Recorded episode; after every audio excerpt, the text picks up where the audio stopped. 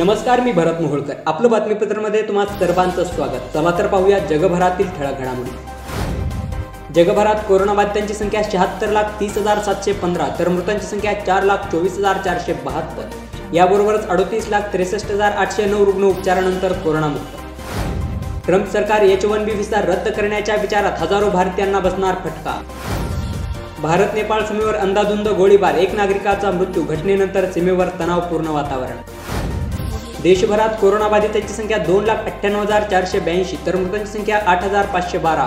याबरोबरच एक लाख सत्तेचाळीस हजार पाचशे चव्वेचाळीस रुग्ण उपचारानंतर कोरोनामुक्त.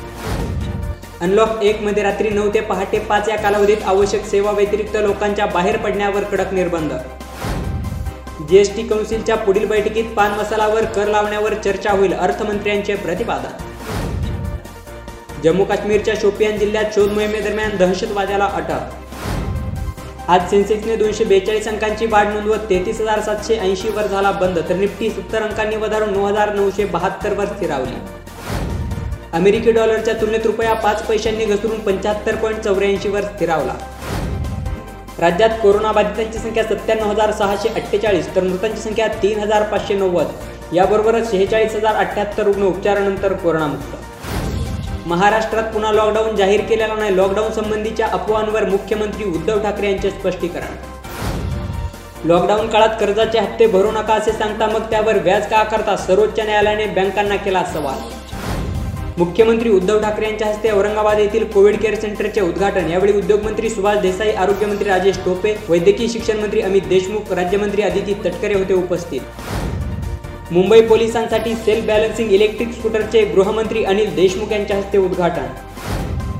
मकासह भरडधान्य खरेदीसाठी नापेडकडे शिल्लक बारदानाची खरेदी करणार अन्न व नागरी पुरवठा मंत्री छगन भुजबळ यांची माहिती.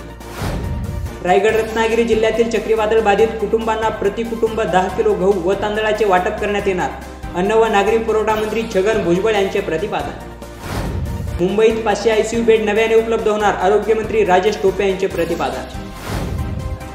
अनुसूचित जमातीतील कुटुंबांना शिधापत्रिका काढण्यासाठी येणारा खर्च न्यूक्लियस बजेट योजनेतून. आदिवासी विकास मंत्री के सी पाडवी यांची माहिती.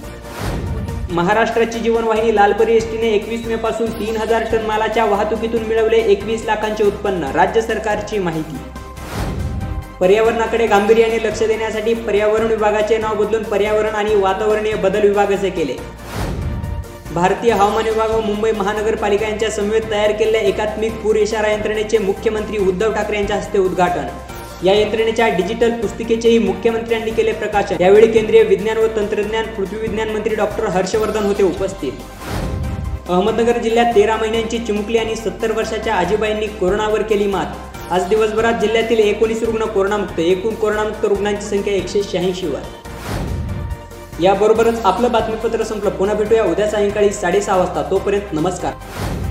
आपलं बातमीपत्र दररोज ऐकण्यासाठी आमच्या आपलं बातमीपत्र अँकर पॉडकास्टला तसेच आपलं बातमीपत्र या फेसबुक पेजला भेट द्या. धन्यवाद.